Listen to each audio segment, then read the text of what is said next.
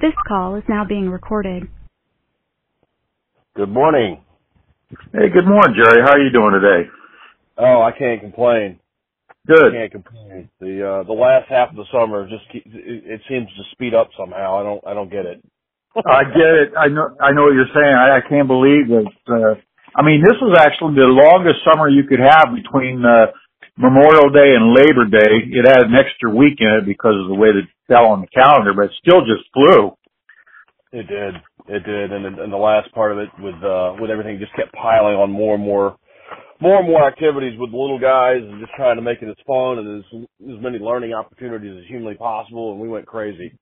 Yeah, I seen all those on uh as you posted and everything.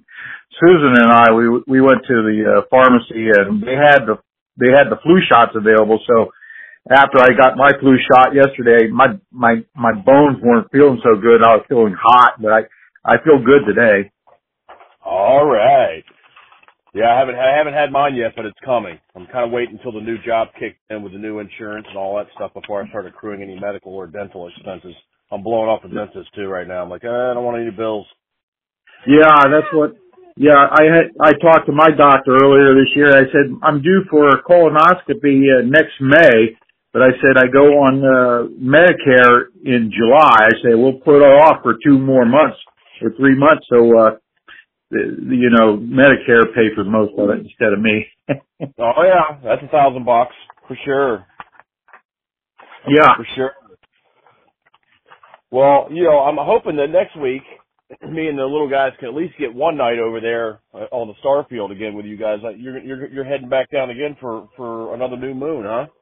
Yeah, we are. Um, we're going to see some friends uh, on Saturday and head up on Sunday, but the weather doesn't really look uh, conducive Sunday, or maybe even not even Monday. But uh, I think later in the week uh, it, it might uh, give me a good night or so. Tuesday looks promising right now, but that's like you know forecasting a hurricane 15 days from now. it's like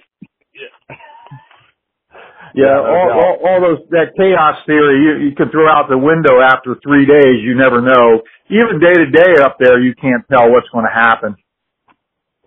Oh, no doubt. I mean, it really is. It's so different, and and, and uh, yeah, I, I, the earliest for us, real. I mean, we could probably force Monday night, but it would be a late, late start, like a three thirty, four o'clock Yeah, roll out of town thing, because I've got an interview lined up at one thirty, yeah. and then No, I think later on in the week, later on in the week might be better for a night or so. You know. That's what I'm thinking, like either Tuesday or Wednesday. Uh, I don't know if we'll do a one or a two because I'll have the twins with me and they're, they're okay, but I still haven't, uh, I need to do a little better research on where a playground is something they'd be interested in in the, in the daytime because we, we had a flop there last time. That's what I had to leave a night early. Right. Well, anyways, um, talking about that, I, I do have some goals, but I'm going to have a lot of nights to take care of a couple goals. I do want to try and get a, a uh, some, you know, test on that M33 and, uh, you know, Andromeda Galaxy too. Um, hopefully get some a better shot. And then as as a, every every month, the, the other objects come up about two hours earlier than uh, before. Like uh, Orion Nebula would come in uh, four hours early, earlier than it did in uh, July. So, oh, uh, so you know, stuff that's coming up at uh, right when the sun's coming up in July are now available. You know, like three o'clock in the morning, uh, like the Orion, which is now opposite as you're looking out toward the, the galactic center. You're looking toward the, the other end of the of the uh, galaxy, looking toward the uh, the opposite side there now. So on the Starfield, just in in July, where we first saw early in the evening the uh, Jupiter and Saturn to the left, and then the Moon was kind of uh, on the far right. Yeah. That direction is the center of the uh, of the galaxy. Is it? Yeah, that the center? r- yeah, right. Uh, where you were looking at Jupiter, it's it's a little bit to just a little bit to the right of that, the galactic center.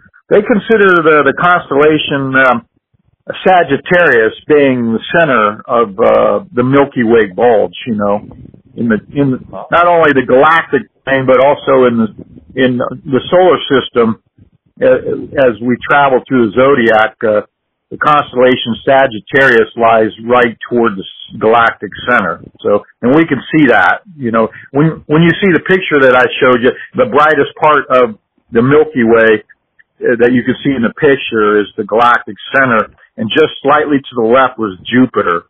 And then just slightly left of, of Jupiter was Saturn. Oh. oh. I have to relook at the image. I'm, I'm in my pocket right now out walking, so I, uh, I'll have to relook at that again. I, I've been, are Andromeda and, and M33 those two close, closer or observable galaxies? Are they more or less the same shape as ours? Are they the same? Uh, well, yes, they're uh, what they call uh, barred spiral galaxies on their own. Yes, they're they're uh, basically the same type of.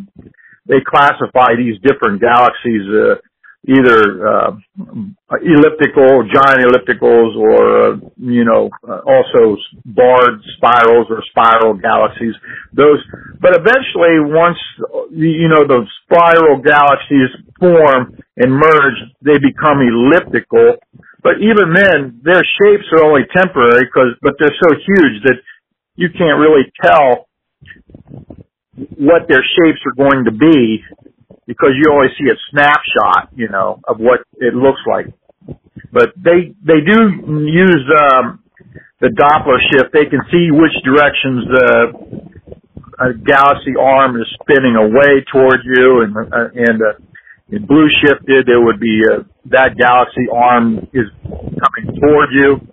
And uh, what they found, uh, was, which was interesting, is how they decided that there, there must be something called dark matter is because these stars were not traveling in their orbits at a speed like our planets do. Our planets are all dependent on their size and their mass, and, and as, as they go around the sun, you can calculate uh, the speed of the orbit and all that. But these these stars in the galaxies were all kind of floating uniformly, and there didn't seem to be enough mass for these galaxy motions to to be, you know, figured out. So they said that something like 80 or 90 percent of the mass in the in the galaxies is dark. So that was why some of these stars that were, you know, moving out at the same speed as some of the stars in the inner solar system was. There, there's only one way they could figure this out, and that was to add more mass that wasn't there visually. So, so they consider most of the mass in the universe is in the halo, which is north and south of the galactic plane in a, in a different direction. So, so, so you're saying the galactic plane, like if, uh, because that's one of the things last time we were on the star field, the idea that if you could get far enough out and look at, at our, uh, galaxy, it would look like, uh, flat record, like a like a like a vinyl record with a ball in the middle of it type thing. Correct? Yeah, that's that's exactly right. I could I could uh, I could actually you know give you some examples and and you can look them up. Wikipedia pictures of some of the different different galaxies, uh, what they look like from different directions, because they're not they're not all pointing at, at us. Uh, in the same direction. Uh, like M33, the one that you that you saw a good picture of the other day, that's a yeah. spiral galaxy that's face on, and they call that the pinwheel galaxy because of the way it's oriented toward us. Now you, you take like uh, Centaurus. There's a galaxy, I think it's called Centaurus A or Sombrero galaxy. It's flat. It looks like just like a big thin, you know, tortilla you know, from a distance. It's just flat. You know, it all depends on the orientation. Uh, and then some galaxies, it doesn't matter what direction you're looking at them because they they look like a big fuzzy ball, like M87. Yeah. M87 is is a is one of the largest uh, galaxies within you know 100 light years away from us, or not 100 light years, 100 million light years away from us. Huh. So so so we've got uh, so you know, this is something I'm still trying to digest all this stuff. Like Andromeda, M31 is Andromeda, correct? And M33. Yes, that's right. That, that's right. Okay, and M33 is Triangle, and those are not necessarily the closest galaxies, they're just ones that, for whatever reason, have properties that allow us to see them from Earth. Well, yeah, there there there are a couple so-called uh, satellite galaxies of the Milky Way that are already entangled with us. Um, but they're separate galaxies in themselves. They call one of them called the Large Magellanic Cloud, which I think the uh, the uh, the one explorer Magellan was able to see when he got below the equator. You know, and they did his circum uh, navigation around the Earth. When they went to the southern hemisphere, they saw these two objects. One's called the Large Magellanic. Well, they call it the Magellanic Cloud. They didn't call it then that, but uh, they just looked like a fuzzy ball. That's a that's a galaxy in its own right. And same way as um, as uh, the the large and the small Magellanic clouds. Matter of fact, the the last supernova that uh, was naked eye that was um, that we could see from Earth with the naked eye was in the Large Magellanic Cloud, as they call it SN 1987A, which is a supernova that was bright bright enough to see during the during nighttime that they couldn't see before. See, most of the stars that you actually all the stars that you really see in the night sky are in our own galaxy you don't really see in, you don't really see individual stars without some type of e- equipment, special equipment uh, that's outside our galaxy. So all the the stars that you see, if you see ten thousand stars, they're all in our galaxy. If you see a hundred thousand, they're all in our galaxy. But uh, so I, I laugh with what that. We're just kind of sitting out on one of these one of these stars. It's not particularly the largest or the smallest. It's just kind of an average sized star out in the middle of one of these arms of this giant swirling. Hurricane. Yeah, yeah. That's just that's that that's just so, so amazing. So when when you're kind of getting that perspective, it's it's um it's yeah, it's so easy to kind of think that we have our solar system here, and then when we look out towards the sun, we're kind of you know our mind kind of wants to say that's the center, right? And it's yeah. not. It's just, it's just one of what millions, billions in, in the in the Milky Way galaxy. Is you're talking probably well, yeah, I get. You know, the the the, the census the census of the uh, of the Milky Way is a, is a, an unknown quantity, of course. I mean, you you they do they think they understand how much mass is involved, but you know, there's since the year 2000, which I kind of find this kind of amazing, is you know, in the in the year 2000, which is only 20 years ago, and we've already put men on the moon 50 years ago, that we said, okay, there's something like 200 stars within 10 parsecs, which is like 32 light years. So in all directions, they thought there was like 200 stars in that area, in this Uh-huh. big bubble. And Yeah, now okay. there's almost double. There's almost double that many stars that they've discovered uh, since the Oh. year 2000. So there's like almost 400 stars that now that was practically invisible before. And not only have they discovered these 200 more stars, but in the meantime, they've discovered 93 planets, exoplanets as they call them, because they're not in our star system. So there's like 93 planets that have been discovered within 10 parsecs. Now, so far, that population or census taken, there's over 4,300 exoplanets already discovered.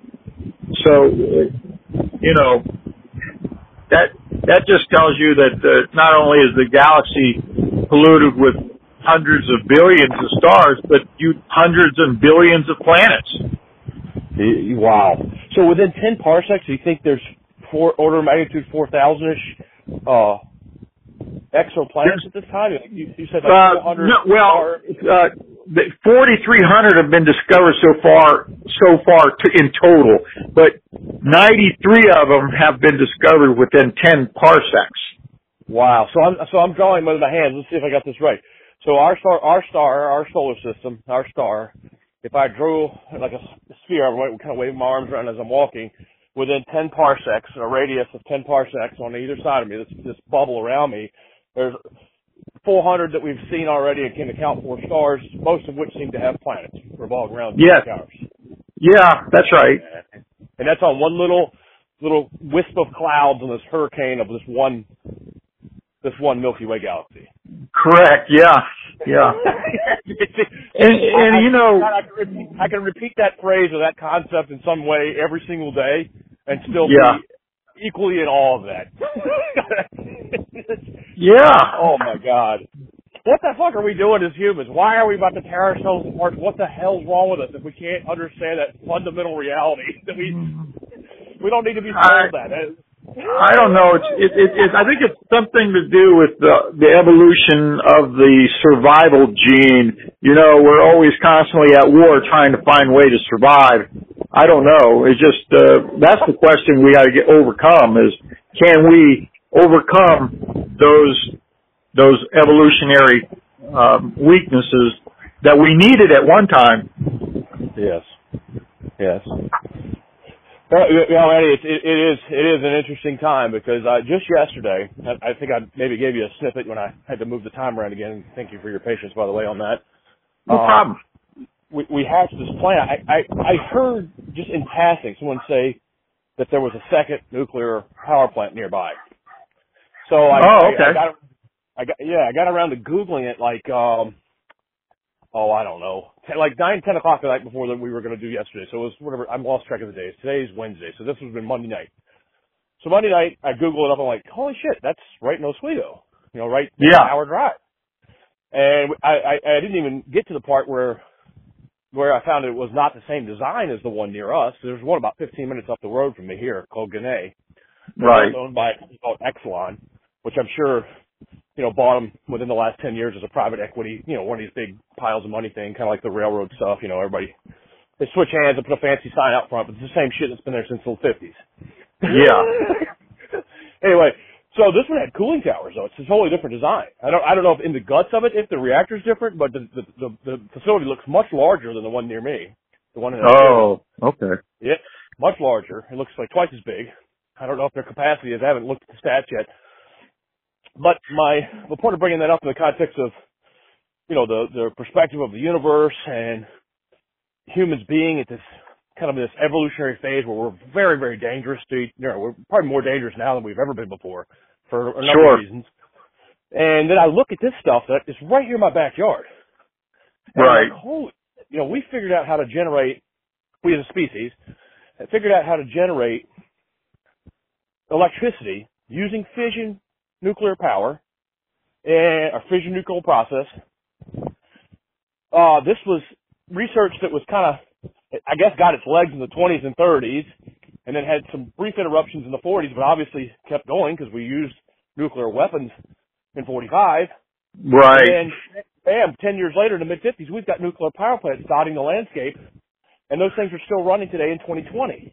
In fact, a guy Yeah. yesterday I know that some, I know some of them have been decommissioned. Do you know that, uh, one, there was one in, uh, Vermont at Vernon, uh, uh, there was a nuclear power plant, uh, that everybody had a, a problem with and it was shut down. I'm not sure if it's back up and running yet. I remember that one having problems. I remember when I, the years I lived up there, uh, 2004 to 2008. Yes, I, remember, I want to say that that almost had an accident. It was something was shaking or something, vibrating. I, I can't remember the Yeah. details, but I remember right. that scared me a little. bit. Like, man, what, what the hell, you know? And, uh, So, well, so I- Susan, well, Yeah, Susan was right there, right across the river, and TMI happened in, uh, I think 1979, there in, uh, right there just south of Harrisburg. You know, so this is a scary thing. But, you know, you're going to jump and hopefully, you know, look the other direction and say, you know, fusion power is really the long-term solution for a lot of, I mean, it's not going to take away cars and everything, but it's definitely, you know, something that I think needs more research and more development, you know. I, I look at, uh, you know, I love all the space telescopes and I love all, you know, the, the, the particle accelerators in CERN in the United States with the Hadron Collider and all that stuff, but if they would just put that kind of effort to, to get infusion off the ground, I heard Bill Gates uh, put a whole bunch of money toward it, um, and then um, the federal government uh, pushed like 50 is pushing 50 million toward research and development. But that just seems like a drop in the bucket for the potential. Uh, but how much money is being spent in other ways? And that, I don't know if there's competing interests, you know, oil companies or, or what, but it just seems like if it's politics or, um, it just seems like it's, the progress is so slow when it doesn't have to be. No, I agree. I think that's kind of what I was uh, uh, wanting to kind of get into the subject for the first time with you today. And, and if I put it on a on a calendar, saying, okay, let's talk about that, it puts a little fire under me to cut through everything else I got going on in my life. And I know you've got lots of things you're juggling too. To like, okay, no, no, no, I, I want to spend some time on that topic. I know. Um, I, I mean, I, I was trying to get some background to the politics of the, you know, I hear them talking about the Green New Deal, but I, I was trying to skim through that. I didn't see anything about nuclear. I didn't really see anything about uh, uh, fusion. It's almost like, okay, really they're, they're pushing, uh, a political agenda and not a real research and, and really looking at energy as a, as a solution. I mean, or, or, yeah. or, uh, it's frustrating because, you know, when you do talk to them, they want to talk about the TVA, which is the Tennessee Valley Authority, and how that got pushed back in the 20s and 30s.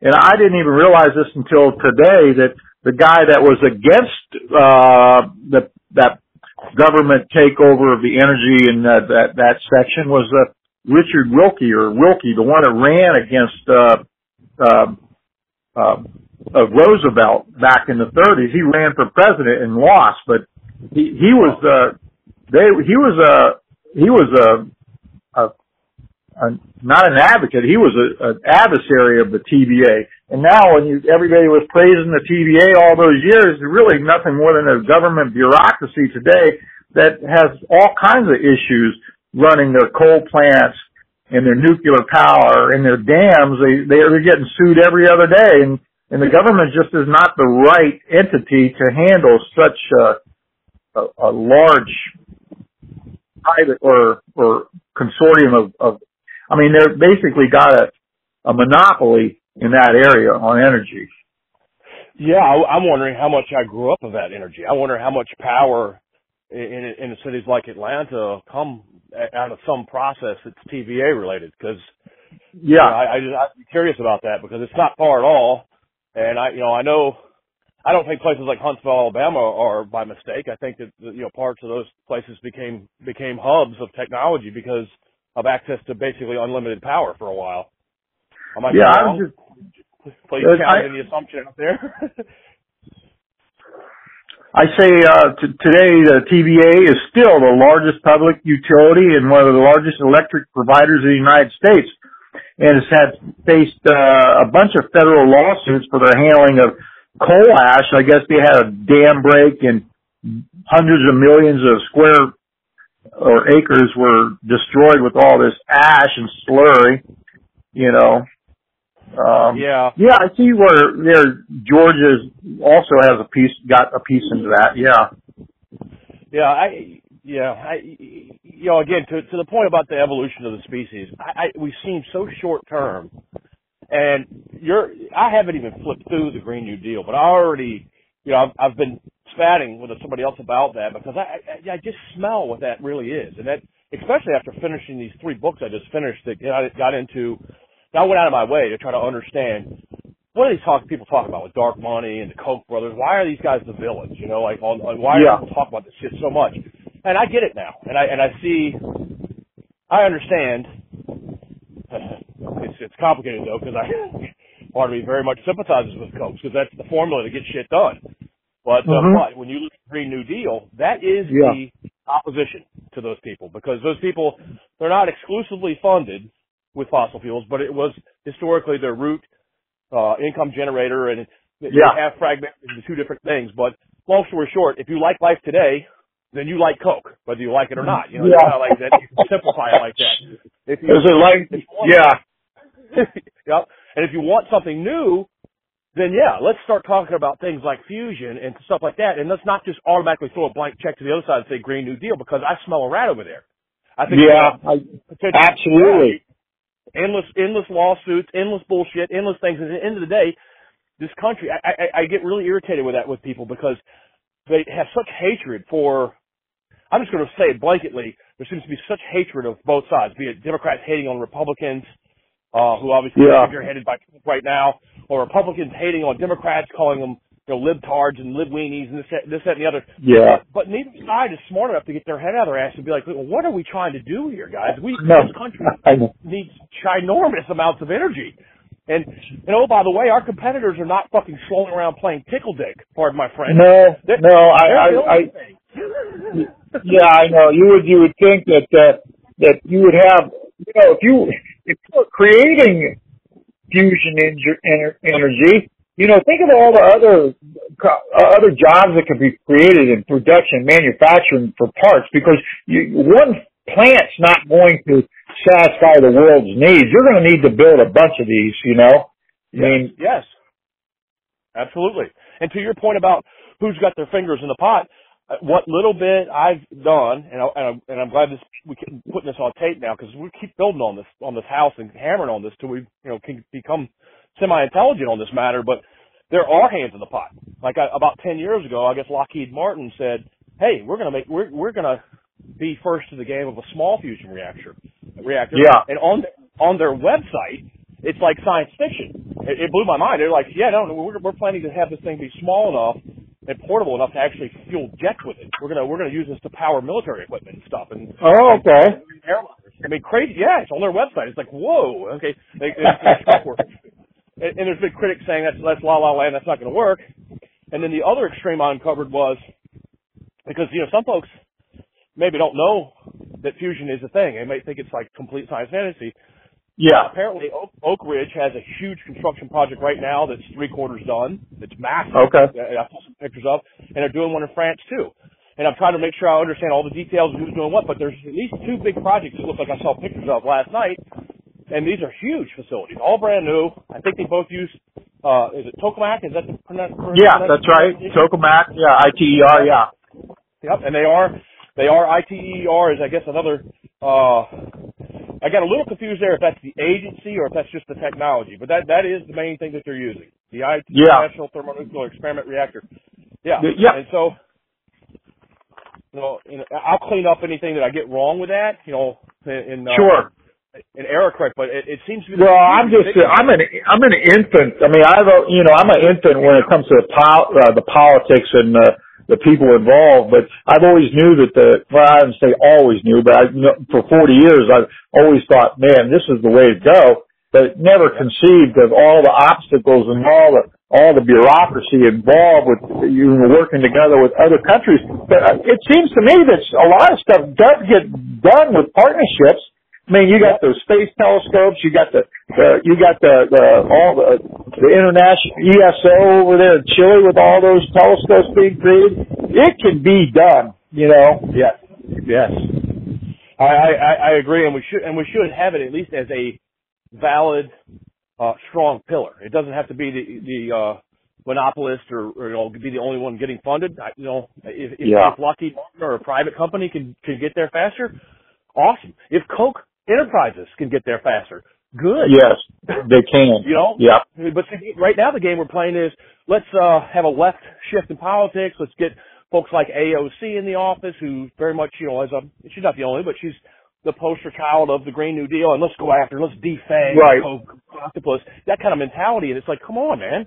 I mean, I, I just like I said, I just read the books. I'm supposed to think they're the boogeyman and all I read was they go into broken refineries with bad union deals and they fix it and then they're cranking yeah. out stuff. They, they they hire brain power to understand markets at such a detailed level that they can make smart trades all the time and kind of always win a trade. They're always yeah. looking for the best. So so I'm like, what's wrong here? Know, I'm like saying it, it, the only thing I see wrong with it is that they're very much by the bootstraps people, and I know that you and I and our friends, and you know, thus in the 98%, no matter what we do, we're not going to go out and be able to build an oil refinery. For one, you wouldn't even yeah. get permit. You know what I mean? So you so you can't be all bootstraps only because most of the good shit's already been bought. There's owned. you know, it's kind of that's Yeah. a little bit overly simplistic, but it's kind of like it can't be all that, but you want to preserve the bulk of that DNA because it gets shit done. So I, I look at, uh, as a model. I look at uh, you know when you talk about uh, you know overreach, federal overreach. I see that for for the industry that I worked in, uh, the railroad industry. You know, you had the apex of this industry back in the in the teens, the 1920s, and and yet you know with all the regulation and all the things that tie each little company with their I mean it kind of reminds me of of of, of airlines trying to keep a flight open between uh Salt Lake City and uh you know Boise or something that doesn't have the traffic you know it's like you you you had all these regulations that were hampering railroads and cle- clearly created bankruptcy with all the northeast uh, railroads you know, and until they were able to to re-regulate with the Staggers Act and and, get, and give better pricing and, and give the, these companies more more um, flexibility and, and to, to move faster, you know, Yeah. before before they were able to uh, be profitable, and then they were able to Yes. keep these lines going. But yes, the railroads were very much needed,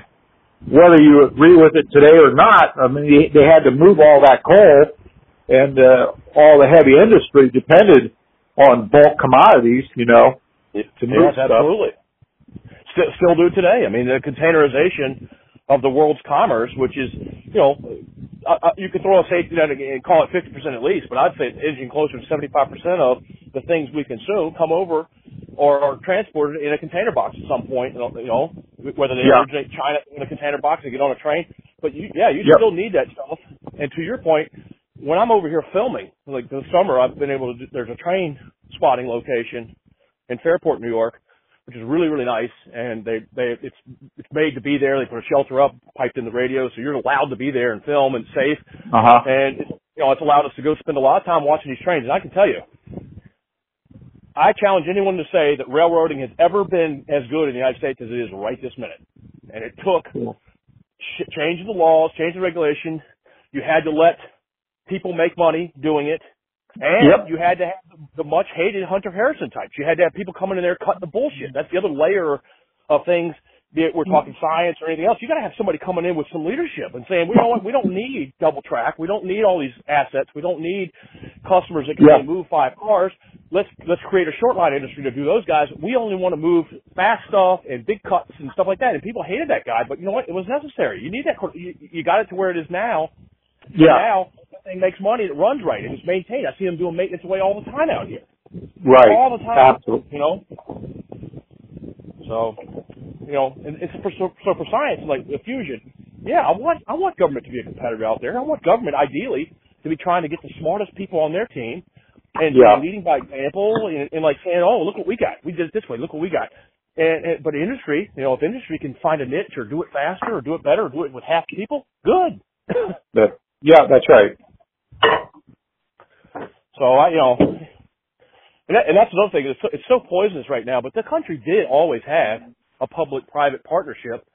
And Yeah. even last night, I watched, I watched this this documentary last night, Manny, on the 1893 Chicago World Fair.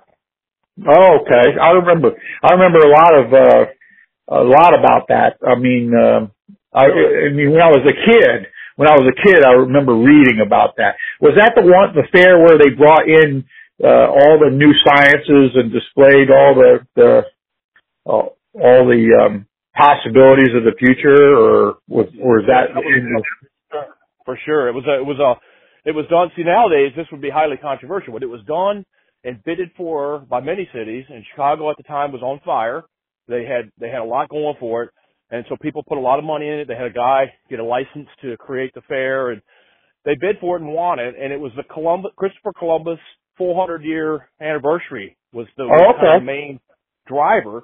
And of course, that's a very controversial thing to say now, but back then, to the point of the, the public-private partnerships, back then, it was like full steam ahead. This is a humanity thing, and you know, humanity came west, and humanity's built this amazing thing, and we're just getting on fire. And and yes, um, they had Nikola Tesla and Westinghouse, I guess he was with at the time, wired Right. the place up for electricity. So in 1893, this place was lit up like a freaking candle. It was Yeah, uh, that's right. I remember reading about it.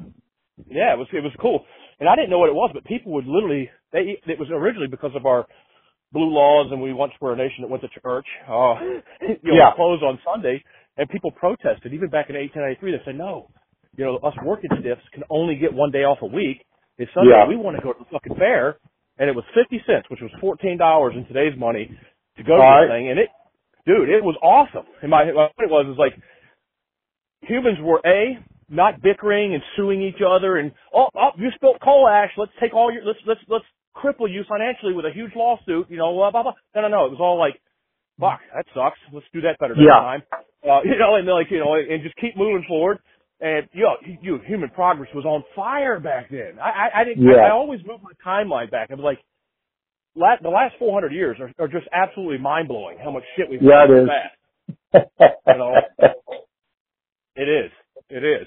It's another one of those perspective inflection points for me. It's like the astronomical thing, and, and I've been following this guy David Christian. He he likes to do big history, as as he calls all this. But he like you start with that astronomical reality, and you almost get to meditate right there. You're like, oh, okay. this is I'm I'm relaxed. You know, this is like amazing. And then as you come in closer, you get to like the last four or five hundred years, and it's just unbelievable how much it's just exploded, and it continues to Yeah. faster and faster. But um, so get back to the fair. I, I what I noticed was, and it was only a twenty minute little cheesy documentary. It wasn't anything great, but Chicago went from literally being like three houses and a little muddy area where people could trans, you know, could carry the boats from the lake area over Uh-huh. the river system to being this behemoth within like you know a hundred years. It was like unbelievable. And then now they're hosting this fair. it was like 700 acres. It was huge. And um, Okay.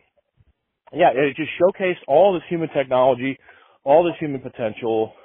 Um, people from all around the world came. You had nations build their pavilions so it could like show their stuff, and like it was like Yeah. the spirit of human progress is really what it was, and that was the game. And nobody, there was no shame in that game. And then today, fast forward 2020, there's shame in all these games. People have a problem. I know. with. They think Yeah. killing the planet and this and that. Like I, I- I'm so sick of that. People that people want to say and, and hide under the veil of saving the environment and completely cripple econo- the economic engine. And I Right. just think that's folly. It's it's very you can have. Dude, I'm walking past the fucking lush forest of trees, a beautiful park right now in upstate New York. It's just, and it's near, it just, it's literally steel landfill from over here.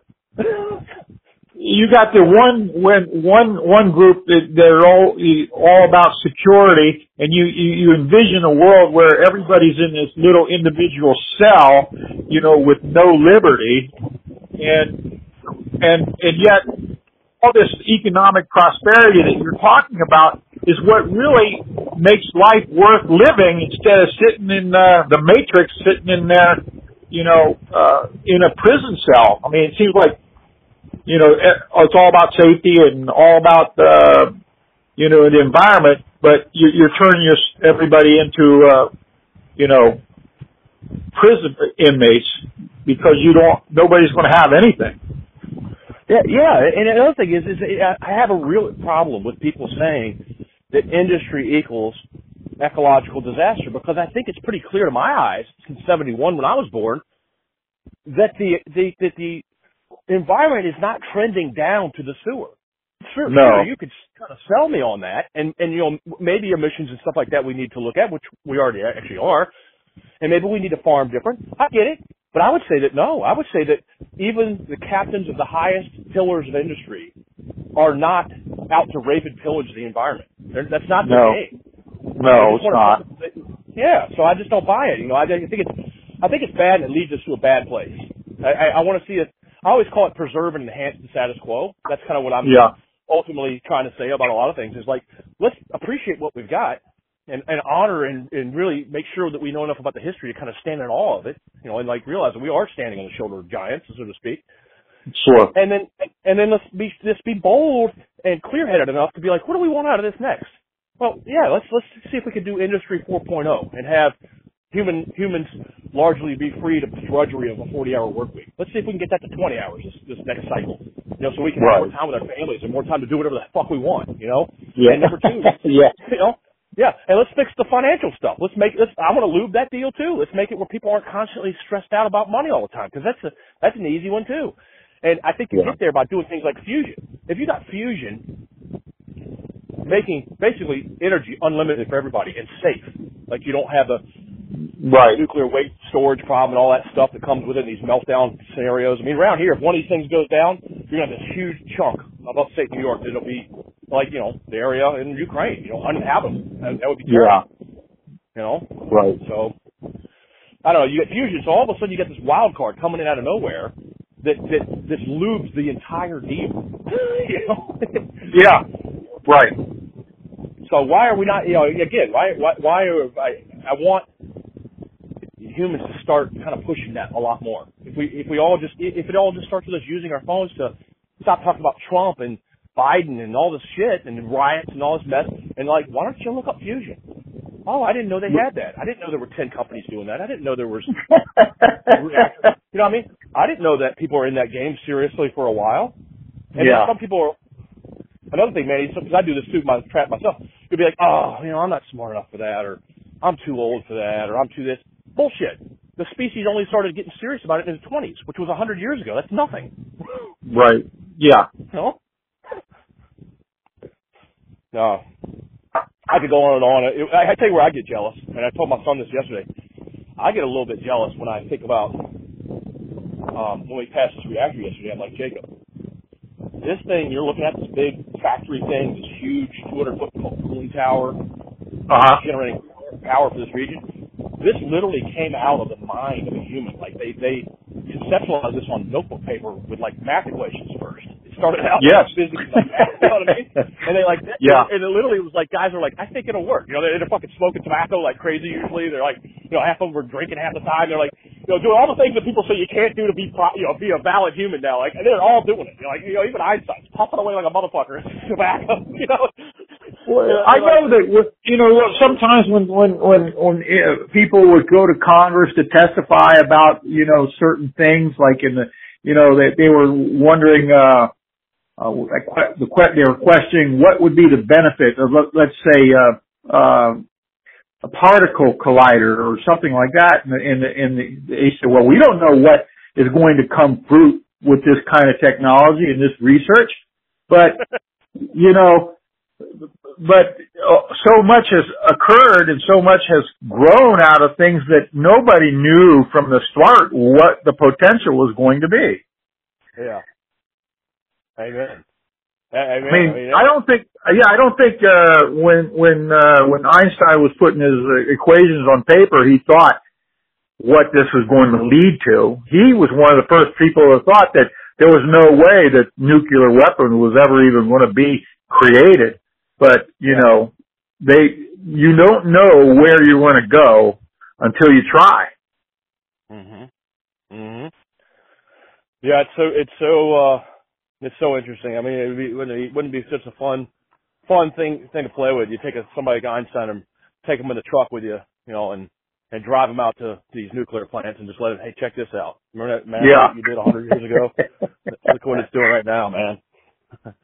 it's uh but that was the other thing, like like to, to get back real quick to the theme, because there's just all this feedstock for me and you know, uh I had a friend of mine recently say, You sound angry, Jerry. And you you at your core I think you you know, you're angry. And I, I and I always push back on that because sometimes I even get that from my wife. She's like, "You just sound angry."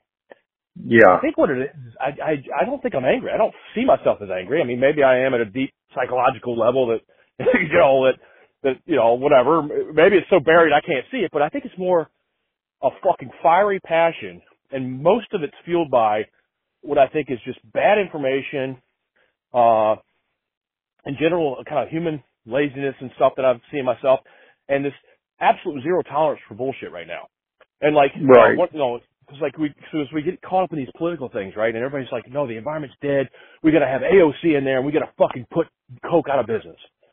Well, I went to this, yeah, I went to this riverfront yesterday, Manny, and I saw eh, what, what blew my mind was okay. So there's a Ginna power station in my neck of the woods. There's a shuttered coal factory over near the Kodak side of town that's not burning, but it could be spun up if they needed for emergency power. yeah. Over near uh, the mouth of the Oswego River, uh, about an hour east of here, we saw these humongous.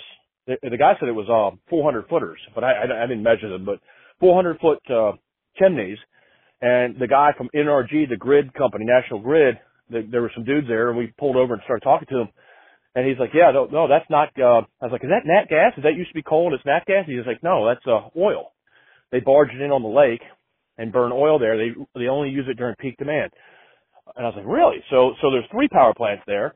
Then on Yeah. the way to the nuke, to the nuke plant, I, I stumbled on a fourth, which definitely appeared to be natural gas. It was very, uh, very modern, clean looking. And then we get to the nuke plant. So there's five massive electrical power generation things. And let me tell you, the only pollution that I saw was if you're going to call steam from the cooling tower of the, the, the latter nuke plant, if you call that Yeah. pollution, then it's polluting. There was no pollution. There was no black smoke. There was no Right. smell. There was no nothing. Yeah. And it's generating a humongous chunk of electricity that probably half of it's going to New York City. I mean, I don't know. Yeah. You know, Right. So, so I just don't buy half of it. I, I know we need to keep the feet to the fire and have progress with have have a enlightened progress, if you will. But I, I think that is what it's always been. That's the thing. I, I, I think that people are not honest about. I think it has been tried to be enlightened progress. You know, I I don't know. Hey, I, I, I want us to get to a Star Trekky future, but I don't think we get there when we just keep passing the ball to team left. team right, team, team, Yeah, team I yeah, I don't yeah, I don't see that happening either. Maybe maybe we might get to maybe we might get to Mars, but after that that's a big problem uh for human uh exploration after that. Mm-hmm.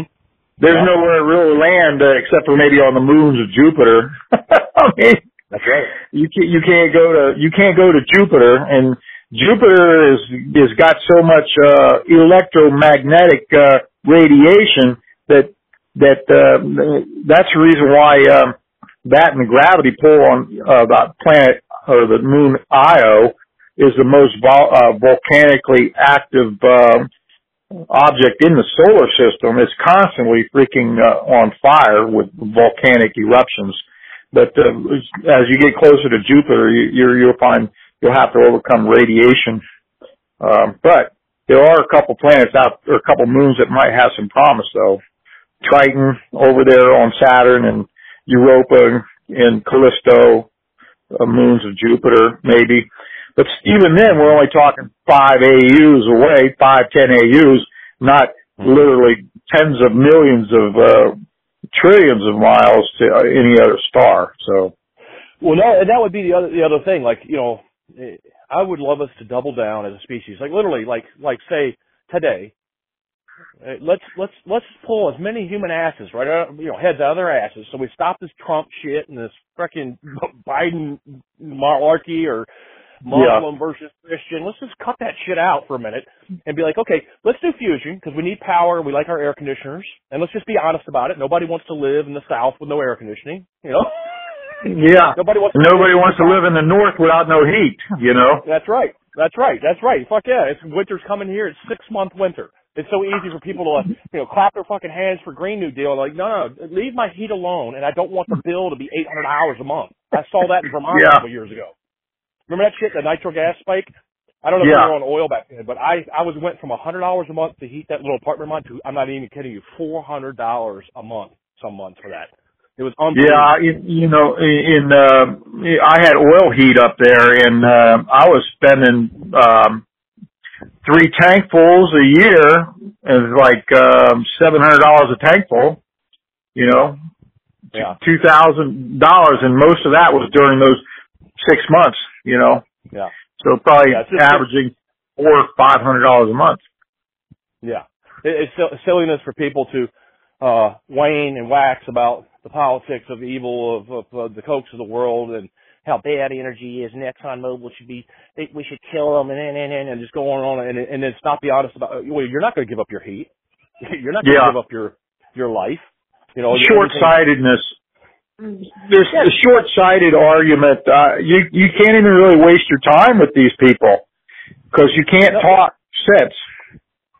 No, the thing, and the, and the reason I would be, I'm impassioned about it is that I, I refer to it as a fashionable leftism, and I've gotten criticism because I don't make comments about the right, but believe me, I got tons, tons of stuff on that. I got major problems with, and, Right. in- including the fact that I do think a lot of the talking points that a lot of people cling on to. When I meet a person who's major Trump supporter, like really into, they think they're really into Republicans, what I usually strip away, I find that wait a minute, you're listening to that and that.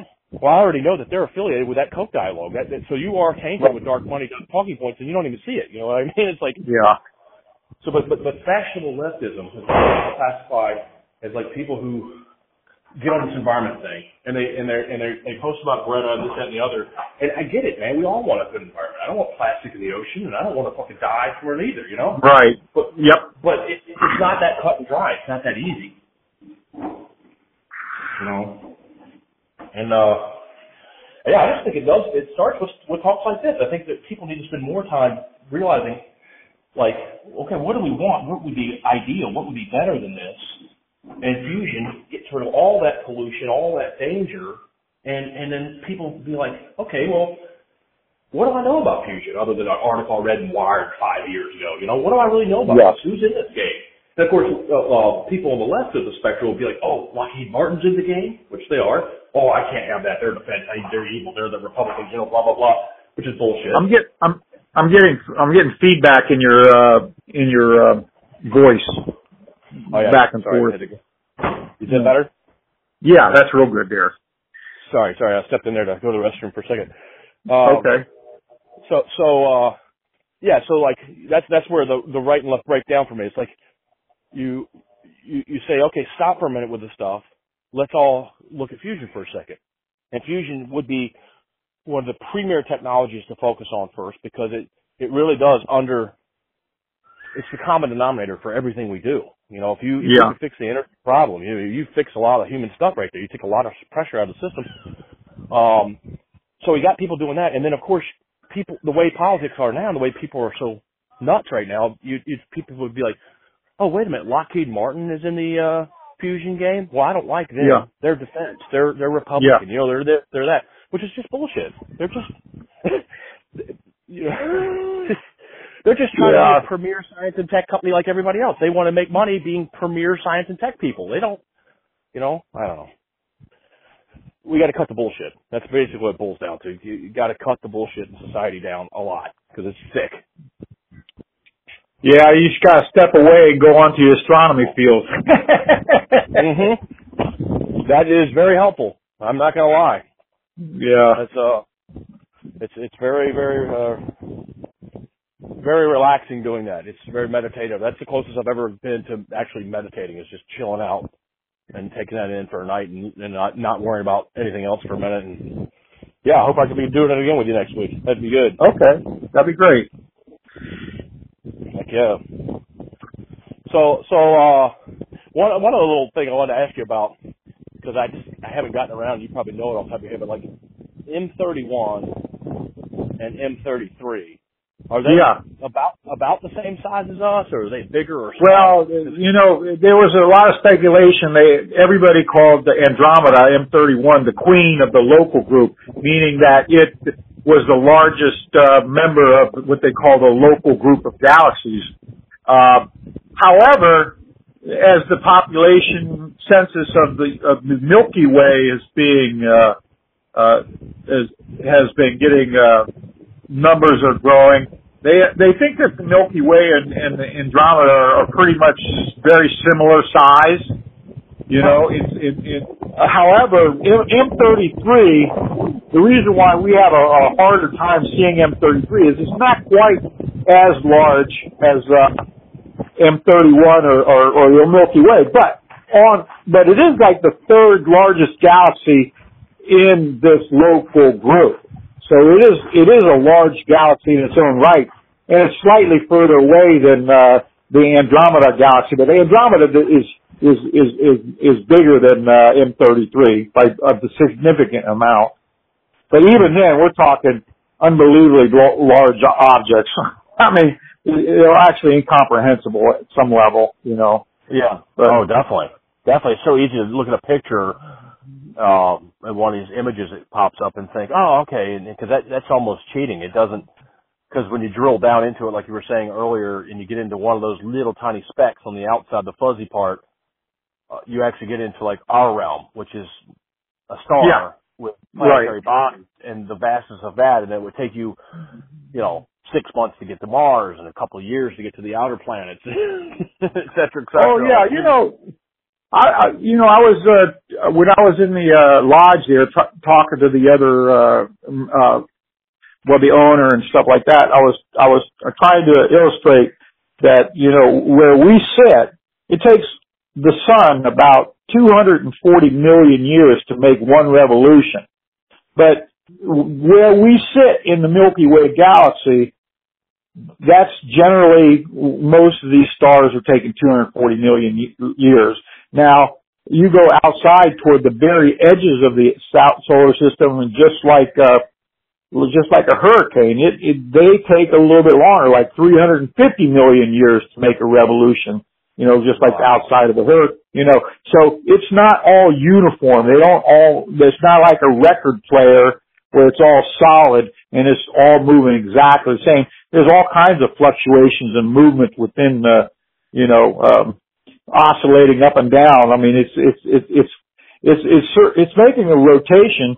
And I was figuring the other day, kind of like giving it uh, an, an idea. If you had a quarter, you know, and uh, you put a quarter on the table, and you put a quarter on the two ta- on the table, and you and you separate those two quarters by 25 quarters. Well, that's that's the, the relative size and distance these two galaxies would look if you were looking above. They're about 25 quarters apart from each other, and take you know 250 million. It would take approximately 16 revolutions for the sun, 16 times the galactic year, 16 times for Andromeda to finally merge with the uh, Milky Way. Those two are actually approaching each other. They have uh, they're, they're, they're tens of millions of miles per hour racing toward each other. They're both going to merge in about four billion years. For each revolution would take, you know, four revolutions would be a billion, so it'd be like 16 revolutions, and these two galaxies would be merging in four billion years from now. Of course, Hmm. at that time, our sun will be close to being burnt out. But anyways, that's just kind of, that's just these local galaxies. Uh, we were talking about all the like globular clusters when I was showing you a couple globular clusters through the, through the, um, telescope. Some of these glob- globular clusters are actually older than the Milky Way itself. Some of them are like 10, 10 billion years old and they have low metal count or low, you know, in within the gas. There's no very little uh, heavy metals, but these uh, these there's like 150 globular clusters that have been captured by the gravity of the Milky Way over the billions of years. So Oh wow, wow. So, re- re- real quick on two things when you were saying. So the outer stars and in the Milky Way galaxy that are rotating this again that, that ball in the middle of the of the flat disk record, Yeah. the kind of visualization. Those outer ones, more or less, 350 million years to get one revolution around the ball. What yeah, is it? right. Yeah, So, so, so the last time this, if I just stare up at, at, I'm staring right now at a shadow of the moon. Let's say there's a star way out at the far fringe edge. That guy, the last time he was there was when dinosaurs roamed. Oh yeah, probably. Yeah, that no, no, no. That's absolutely correct. A matter of fact, 64 million years ago, when the when the asteroid supposedly hit uh, Chicxulub there in the Gulf of Mexico, and create, I think the the the, the, the KT boundary between the Cretaceous and the uh, the next one, I think it was Jurassic. Maybe no Jurassic was before that. Anyways, uh, they call it the KT boundary, but uh, there, that was only like one fourth of a revolution around the galaxy, 64 million years, as opposed to 240 million. So 250 million years ago was, the- if at that same point, was the first called the Great Dying. About 97% of all species died during the Permian uh, extinction, and th- that was one revolution ago. you know, Wow, so, so 350, so 350 million, uh, years back. I'm just trying to get my timeline here. Uh, that actually is pre the pre dinosaurs. Like when you're visualizing your T Rexes and Yeah. dinosaurs, that was Right. like 100 million years ago. I, I can't remember the the numbers there. Is that is Yeah, that you- The, the, the, end of the so-called dinosaurs, the giant lizards, was about 66 million years ago. So, and Okay, but and so- the, the, in a billion, a billion years ago, that's when you really started getting, uh, your vegetation or, or your first cells and your first, uh, simple life forms in the Permian, uh, Precambrian period and Precambrian explosion occurred like four revol, what, four revolutions ago, you know, four revolutions. And then, you know, it took a couple more revolutions before, you know, fish were made and amphibians and all that stuff, but all, Yeah. really, life on this planet's only been on it for, well, they say that the, the earth is like 4.3 billion years old or 4.6 billion years old. So, yeah. More than three billion of those years there wasn't any life on the planet. You know. Yeah, maybe not even even water. Maybe we, I mean it's hard to speculate, but maybe that Yeah. maybe it hadn't even gotten to a water phase yet. I don't, I no, don't know. you're right. Yeah, yeah, that's right. It uh, most of that water was uh, brought forth later uh, as the Earth formed and and and, and transfer trans uh, what's the word transformed from a prior. I mean, there was an evolutionary process with all the gases and all the uh, all the chemicals and everything that was and getting bombarded with the gamma rays and and you know, breaking down the elements and breaking down uh, you know into sub smaller uh, energy units. Photosynthesis photosynthesis came later, which helped really transform the oxygen and all that, uh, release all that into the atmosphere. Yeah, I think we were mostly hydrogen sulfide and methane were the original gases, I guess, on the planet. Hmm.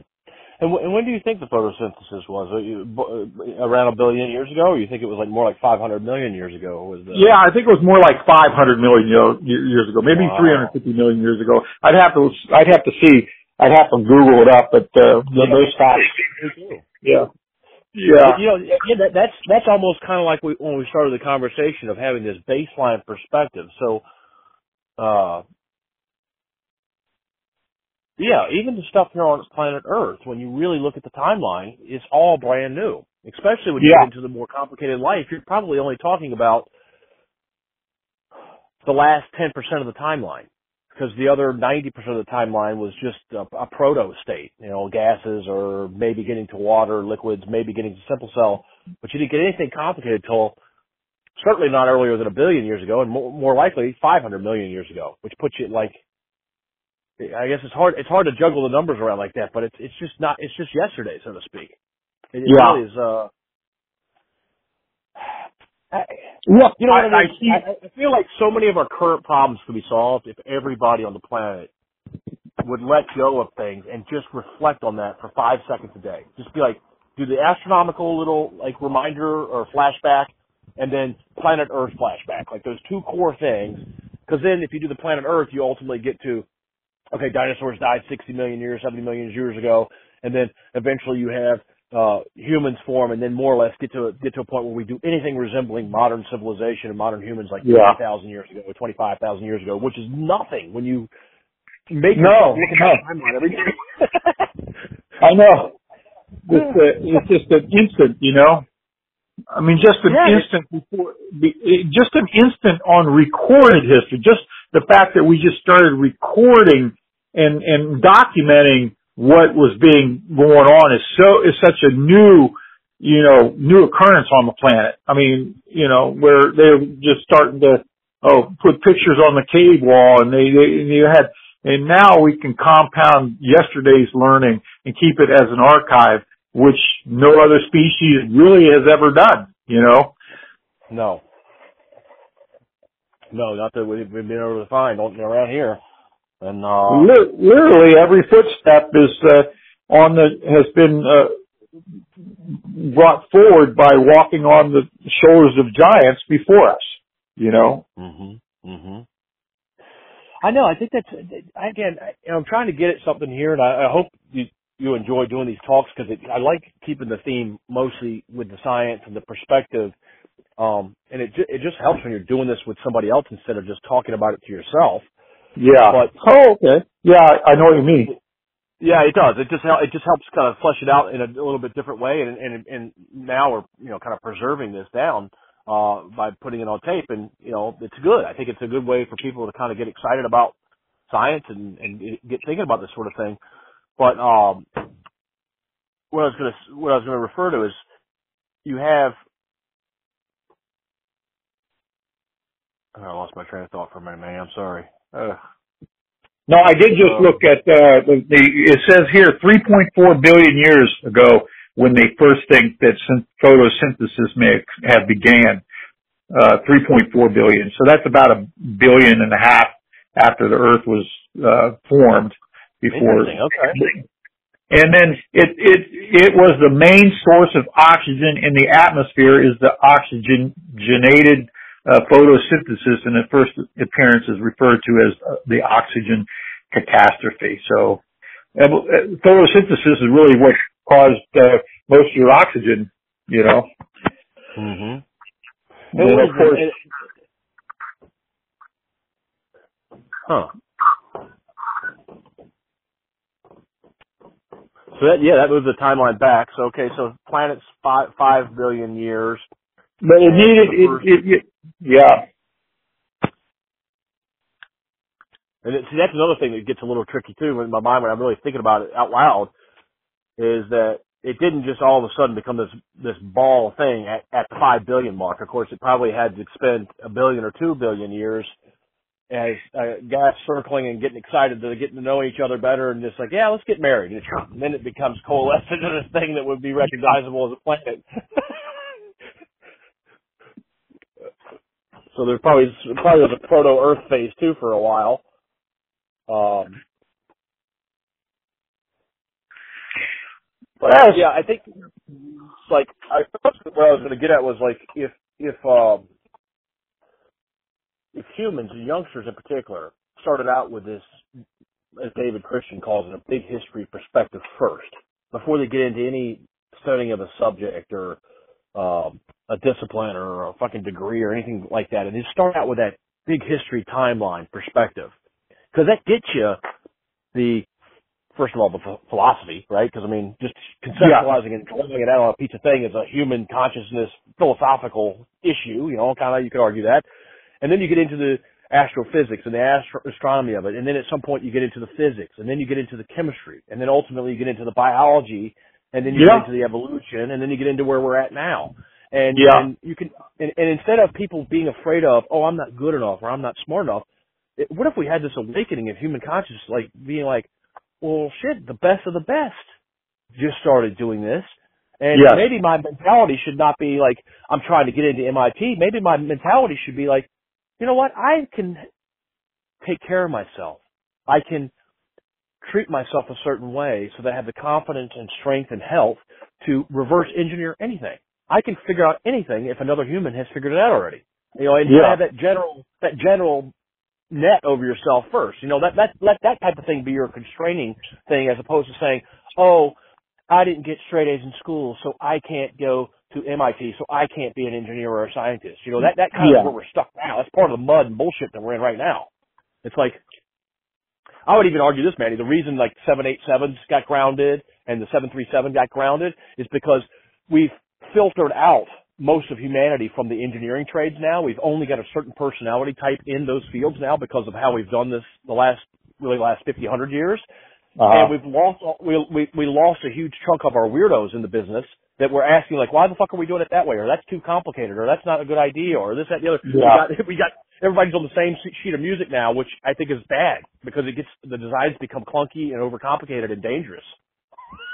Yeah, you know, I, you know, I, that's a, that's a very good point. That leads me up to like that that tragedy on, uh, uh, I think it was the Gemini. I can't remember which Gemini mission it was, but 67 or 6, 65, maybe 66, where you know they they filled these capsules up with pure oxygen, and it's like they knew that pure oxygen was combustible but yet they, they pumped it into the capsule and everything is electronic and a spark occurred. And then, you know, they couldn't get out and these, these, these astronauts were dead. They, they oh overthought, they, they overthought. It's such a, a simple thing that you're, you're taught. It's like, how did they make this freaking mistake? Even today, I think to myself, how can these people, you know, with the brightest minds do some stupid stuff? Oh yeah, oh yeah. It, it's very much part of of um, a discussion that needs to take place, and it, I, I put it in a blanket category of let's cut the bullshit across the board. But the last employer I had was an extreme example of this, in my opinion, and I don't think they're the only one, so I'm not picking on them. But I got a glimpse to I got a glimpse at a big engineering shop. You know, somebody that's got a big multinational footprint. They engineer on a globalized scale, meaning like your configuration file, something at Railcom that we did in house. You know, my Yeah. local employer with the 30 employees, we did everything in house and did it ourselves, and you had to figure it out. We weren't allowed to touch it in this model. This model it was done in Bangalore, India. They did software and they did configuration files, and then another group did this, and then you get a module coming from Italy, and everybody's got their hand in the pot. And long story short, what I saw at this one, you know, quote unquote premier, you know, fancy logo, fancy website, fancy big contract company was a fucking mess. And I bet you that is exactly like all these other companies that we think are so great today. And what it is is like you, so, so they get a sig, they get a job. I gotta be a little vague here because I don't want to get sued. Yeah. they make you sign Right. when you leave. uh, so we had the system and the price tag was about a hundred million dollars. And because I came from such a, another extreme of a related business, I came into it. I'm like, well, wait a minute. This is just uh, basically a giant rail yard, and it's ten little buildings with some equipment in them. Like, why is this taking? And it took six. We're on year six, going into year seven. It's still not out of the manufacturing site, and up in the Canada is where they're manufacturing these. It's definitely not even close to being deployed and turned on. Uh-huh.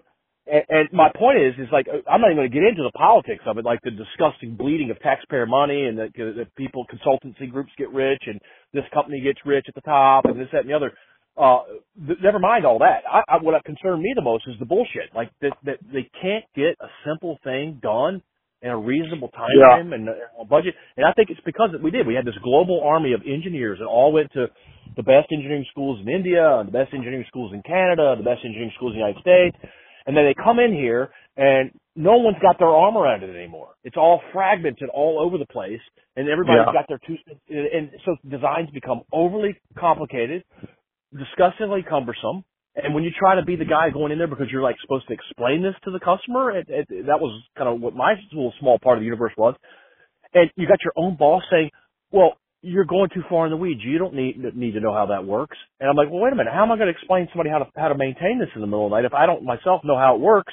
And then when I go into that pool, Manny, I realize it's so fucking overly complicated that no human can really ever get to the bottom of all of it. So it's, it's Well, okay.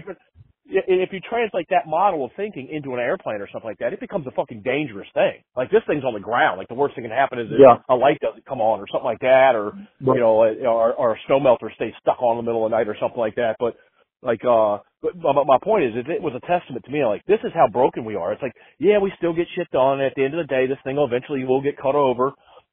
But it, it doesn't. It doesn't reek of kicking ass. It doesn't reek of getting things done.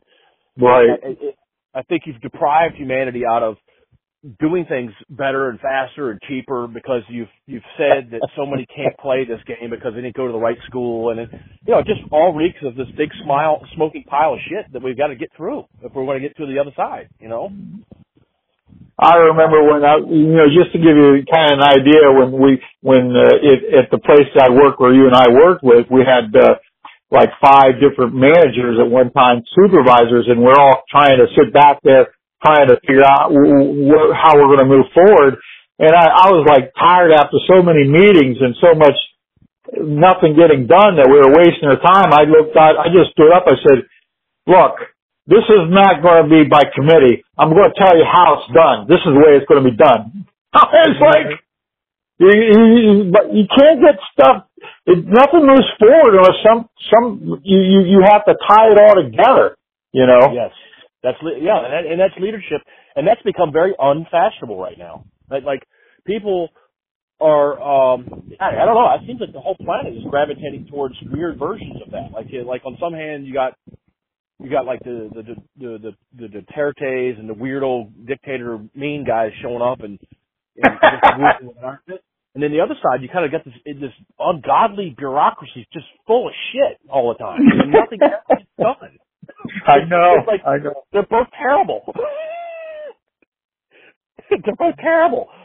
I, I guarantee you, you pull a Duterte into a room and you try to talk big history with him, he's gonna look at like you like you're fucking stupid. And if you offend him enough, like you get like on the on the, on the level, he'll, he'll he'll do you like they did Socrates. They'll be like, I'm gonna kill that motherfucker because he just made me Yeah. look dumb in front of in front of that girl. Right, right. I'm, I'm I'm overly simplifying a little bit, but not much. Uh, you know, he's too busy going after uh, whatever the the soup du jour is. I think he's he's on drug dealers right now, so he's he's doing Yeah. what we did for 30 years. You know, he's going to go kill all the drug dealers. So okay, I'm, then I'm sure that's useful. You know, whatever.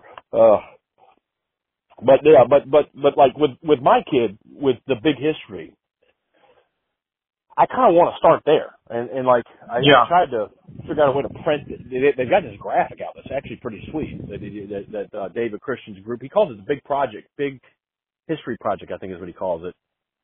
And um, yeah, I don't know. I, I I'm seeing like here, school started today, and you've got lots of parents that have a lot of anxiety about the um really mostly it's coming from the inconvenience of the way they're doing school this year because there's like a Yeah. hybrid they go a couple of days and they they're then they're then they're home and doing this online stuff. And they're all Right. making themselves crazy. And and I'm thinking to myself I'm not playing any of that game. Like I like I'm literally think that the institution has become so bloated and so out of touch with anything relevant that it can't even look in, they they don't know who David Christian is. They they don't care about big history project they that's not that's not in the committee meeting you know Right. Yeah. and I and I- just think I look at it and I'm like Kristen had a little bit of anxiety last night because she went for a walk with the kids, and I was taking a nap after the, the nuclear power plant example late afternoon. I was crashed out for a minute, and Uh-huh. she took them around, and the neighbors are all getting you know they're all talking about school starting tomorrow and this that and the other, and Kristen had for a minute she's like oh it's a little tiny bit sad because the, the twins would have been in the same class as the two neighbors. And I look at her and I'm like, honey, I, I gotta be honest with you. There's nothing about any of it that I want anything to do with anymore. I mean, for one, the schedule blows. The kids have to get up at like six this year for this new schedule they're doing. So, oh, okay. and, and, and I know people think that's great, but it's not great when you run a house the way I'm running it, where we all play and have fun and we live life to the fullest Yeah. to the last drop, Yeah. right? And, and that doesn't put you in bed at eight o'clock at night. you know, it's, it's Yeah. fun. You know, it's, you know, we're not up all night, but you know, we're not going to get up at six is a major change in our household, and that that doesn't work for Daddy as much. So you know, and and uh, you know, meanwhile, I'm not fretting about any of it. I'm like, you know, yesterday we did nuclear power. My kid met a guy who maintains all the sirens, including Three Mile Island, by the way. We met Oh, okay. guy. Yeah, he was in a bucket truck ma- maintaining a siren, and Jacob's like, "Yeah, can we talk to him for a minute?" And we pull over and start talking to him, and we hit the jackpot. This dude's named Mike. He lives about an hour and a half from here, down in Okay. Cornell, where they actually were awesome. And um, Oh, okay. talking to him. He's, yeah, it was super cool. He's like, "Yeah, I had maintained all 96 for Ginna here in Rochester, and all 40 of the sirens out in Oswego at that plant." And he goes, "Then I travel. I travel a lot." He goes, "I travel for the ones at Three Mile Island, and there's another one in Pennsylvania he maintains. There's four total he maintains." I'm like, "Geez." Okay. Yep. And uh they work on CB by the way. They send a CB signal, so it's wireless. Oh, You know, they okay. The, yeah, I didn't know that until yesterday. I, I thought it was a, I figured it was a closed circuit telephone hard, Yeah. hardwired thing. He goes, no, this is better. They just tone up like a DTMF type thing. They just tone it up on the CB and it gets to it wirelessly and fires off the sirens. Okay. Yeah. That's interesting. Yeah. So, you know, we're talking about we meet this guy, so we get like the real, like, jobs. Like, okay, Jacob, you're into sirens. That led me, that uh, that allowed me a gap to show you about nuclear power and physics and start talking about that a little bit. And then Yeah. we meet a real, a real human in a bucket truck with, who's got ripped muscles. You know, he looks happy. He's working by himself. He's not sitting in a fucking meeting somewhere. And this is like a real job you could get doing, doing something you actually care about. And you don't, Yeah. you, you bypass the entire system of bullshit. you know? just don't even get near it. Nobody's bullying you in class. Nobody's telling you like my sister. Here, I'll, I'll, I'll cut I'll cut myself off here in a second too because I'm yammering. But my sister, by contrast, you know, she's in a totally different socioeconomic realm than I have. She's done very very well at blah blah blah, and you know she's big on her kids going to school. She's like, oh, I could never homeschool. And she, for one, she's she's self-employed, so she wouldn't want to deal with having them home in her space anyway. She's Yeah. not- she's one of these parents that wants them out of the house during those hours because she needs to work. That's fine, but she and and they live at a pretty high level. You know, they they've you know nice Yeah. place, nice gated community, the whole nine.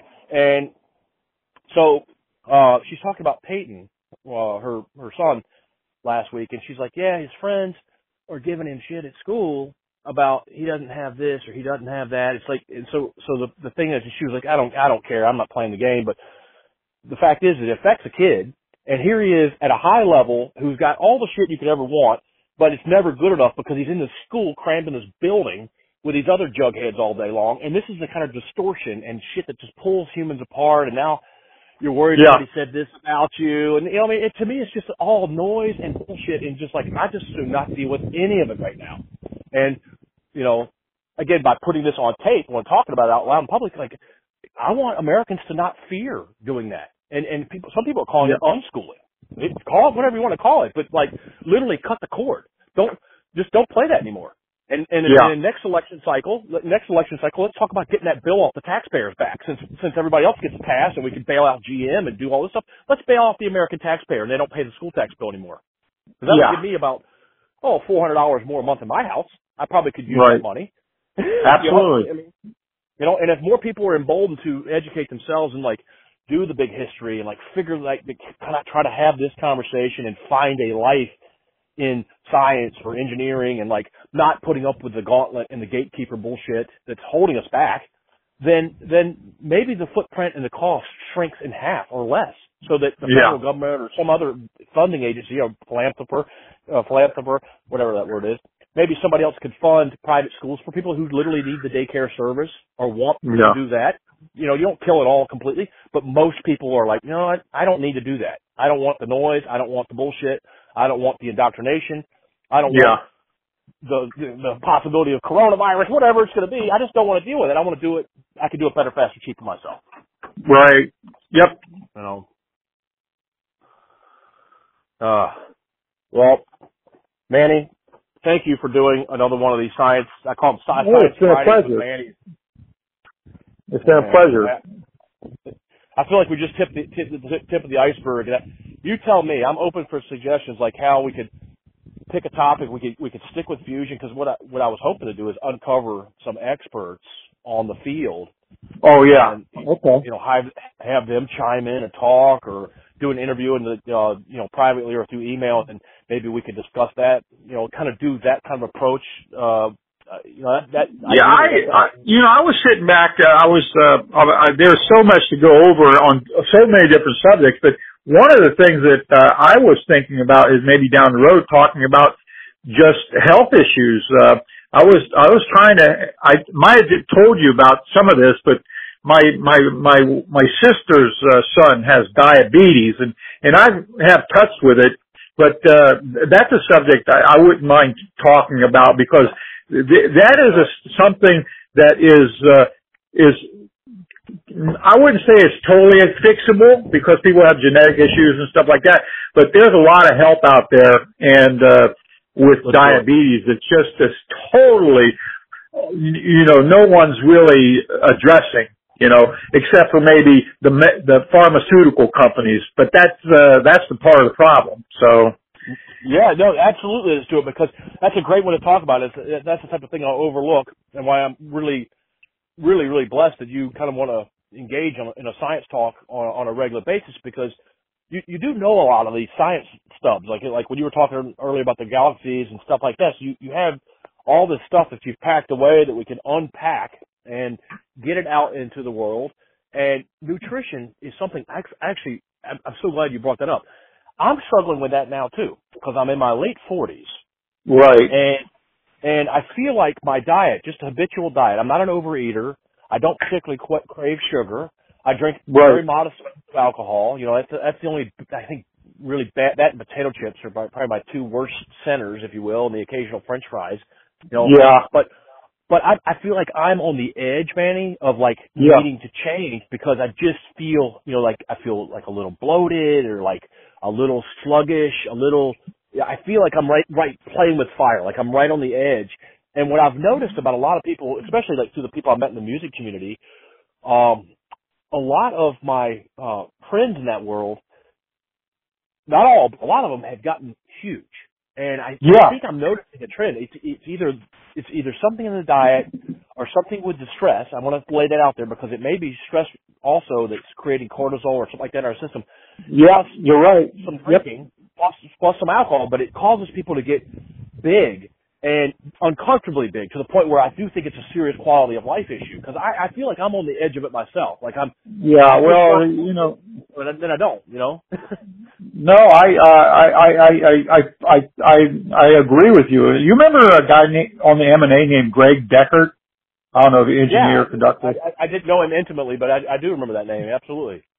Uh, he's uh, he's had some issues with diabetes, and I, I, I'm I'm fearful that he's beyond help. You know, uh, when I listen to him and I try to talk to him, but uh, you know, he's he's in dire situation, and and and problem is, so much of society has got to the point where they're broken before they they're they're beyond repair. You know, I mean, like you know, they're they they, they should have. Is they're warning signs years ahead of time before they get to the point where there's nothing that can be done. You know, so you know we need more tests. But I, I thought we'd we'd save that subject for for another time. But uh, Let's definitely let's definitely do it. I, got- I got to go wrap it up too. But uh, Manny, I couldn't have picked a better one. And and and I, I originally called this Science Friday, so I, we'll see if we get get the the uh, taste for doing it as early as this Friday, or we can do it next Friday. But let's definitely get in that subject. Just get the pull on that because I need to know too. And and I want people to know, and I want to you know I want to get on that soapbox. I think there's probably some minor tweaks and some awareness things that we can uncover that are real, Right. that don't involve drugs, don't involve expensive doctors, and it would make a big difference. And I myself need to get on that. So yeah, man, fuck yeah, let's do it. uh, yeah, Friday. This Friday is going to be a very difficult day because I got babysit and then I got to pack everything for my trip, and because we're going to be leaving on Saturday. But That's uh, right. uh, uh, Sunday, if Sunday evening work for you, or Monday morning, maybe would be Sunday better. evening can definitely work if you've got reception at that lodge and you and, and you could get a signal um on your phone because I remember you saying there was a little bit of thing. Yeah, absolutely. Sunday night could definitely work around 8 p.m. Eastern. Usually is a great time for me. The kids are semi settled by then. Um, Okay. What I do when they're not quiet, I just go hide in the truck in the driveway. Yeah, I don't know. I mean, I, I think I got, uh, uh, I might have cell service on the hill. Um, I will, I will let you know if I could get cell service. But I, they, I do, if I got internet, sometimes I can do internet dialing on the, on the, on the Wi-Fi up there, but, uh, Okay. I don't know Okay. if that, if, if that works for you or not, but I, I think I can get on internet, uh, but I don't, I don't have any cell service up there. I got changed from, uh, I got changed from AT&T to, uh, Verizon up there. They don't have any AT&T up there. Oh, okay, okay. Yeah, well, yeah, let's we'll give it a try if we can get it in. Great, but yeah, let's let's definitely throw that shrimp on the barbie because yeah, I know there's some people Hmm. here in my in my circle here that could definitely benefit from that, and my, myself included, and my wife, you know, and yeah, get people educated about it before it gets to become catastrophic and, and really affects your health, and, and people die from this. I mean, this is like literally quality of life and death stuff, you know. Yeah. So Yep. heck yeah, man. All right, man, I love you, brother. Well, you take, you take care, Jared. Ten four. All right. Man, thank you so much. All right, bye. Bye.